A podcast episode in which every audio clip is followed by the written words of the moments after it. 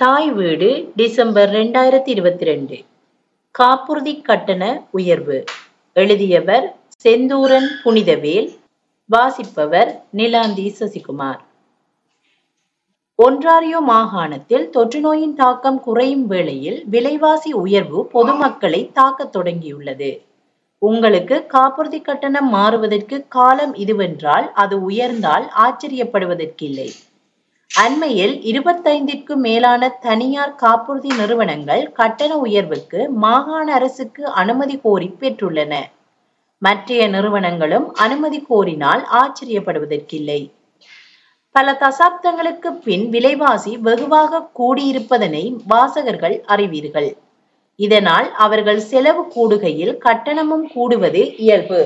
இந்நிலையில் கட்டணத்தை குறைப்பதற்கான சில வழிமுறைகளை உங்களுடன் பகிரலாம் என நம்புகிறேன். கத்தரிக்காயும் கருவாடும் கூடும் வேளையில் கட்டணங்கள் கூடினால் கஷ்டம் அதிகமல்லவா? கடந்த இரு வருட காலங்களில் குறைந்த அளவு வாகனங்கள் வீதியில் காணப்பட்டதால் கட்டணமும் குறைவாயிருந்தது. காரணம் விபத்துக்களும் குறைவே.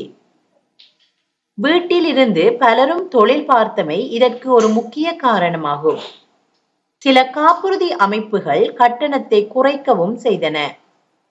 மாகாண நிதி கட்டுப்பாட்டு அமைப்பானது இரண்டாயிரத்தி இருபதில் ஒரு கட்டண உயர்வுக்கும் அனுமதி கொடுக்கவில்லை.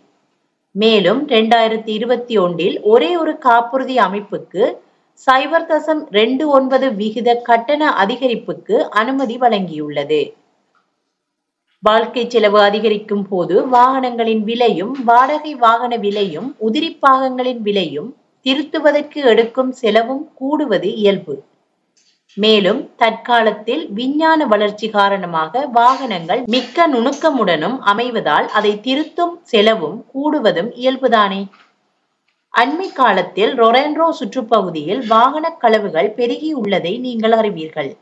கூடிய விகிதம் வாகன களவுக்கும் தொழில்நுட்பத்தால் அதிகரித்த விலை கொடுப்பதானால் காப்புறுதி அமைப்பிற்கு செலவு அதிகரிப்பது இயல்புதானே? இவை மட்டுமல்ல வைத்திய செலவும் அதிகரித்துள்ளமை அறிந்திருப்பீர்கள். இந்நிலையில் கட்டணம் கூடுவது தவிர்க்க முடியாத ஒன்று. ஆனால் அதை குறைக்க முயலாதிருப்பது தவறாகும். எனவே அதற்கான வழிவகைகளை பார்ப்போம்.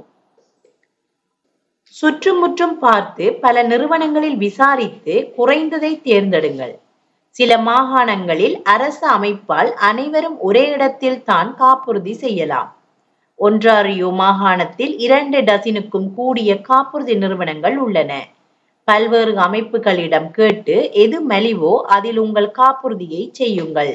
அவை அனைத்துமே மாகாண அரசினால் கண்காணிக்கப்பட்டு வருகிறது. தக்க காப்புறுதியை தேர்ந்தெடுங்கள். மிகவும் பழைய வாகனம். விற்றால் ஐநூறு டாலர் கூட கிடைக்காத ஒரு வாகனத்திற்கு எல்லா விதமான காப்புறுதியும் வேண்டும் என நிற்பதில் அர்த்தமில்லை.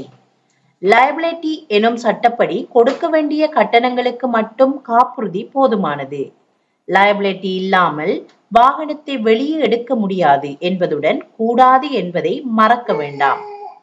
காப்புறுதியை கூட்டாக எடுங்கள். அதாவது வீடு வாகனம் ஆயுள் தொழிற்காப்புறுதி எல்லாவற்றையும் கூட்டாக எடுக்கும் வேளை பெரும் கழிவுகள் பெறும் வாய்ப்புகள் உண்டு. கழிவு தொகையை கூட்டுவது இன்னும் ஒரு இலகுவான வழியாகும். அநேகமான காப்புறுதி கம்பெனி ஐநூறு அல்லது ஆயிரம் டாலர் வரை கழிவை பெற விடுவார்கள். டெடக்டபிள் கூடும் வேளை பலர் சிறு விபத்துக்கு கேட்பனவும் இல்லாமலே செல்வதால் கட்டணமும் குறைவாக இருக்கும். பனிக்கால டயர்களை பாவியுங்கள். இதனால் உங்களுக்கு இருவித நன்மைகள் உண்டு.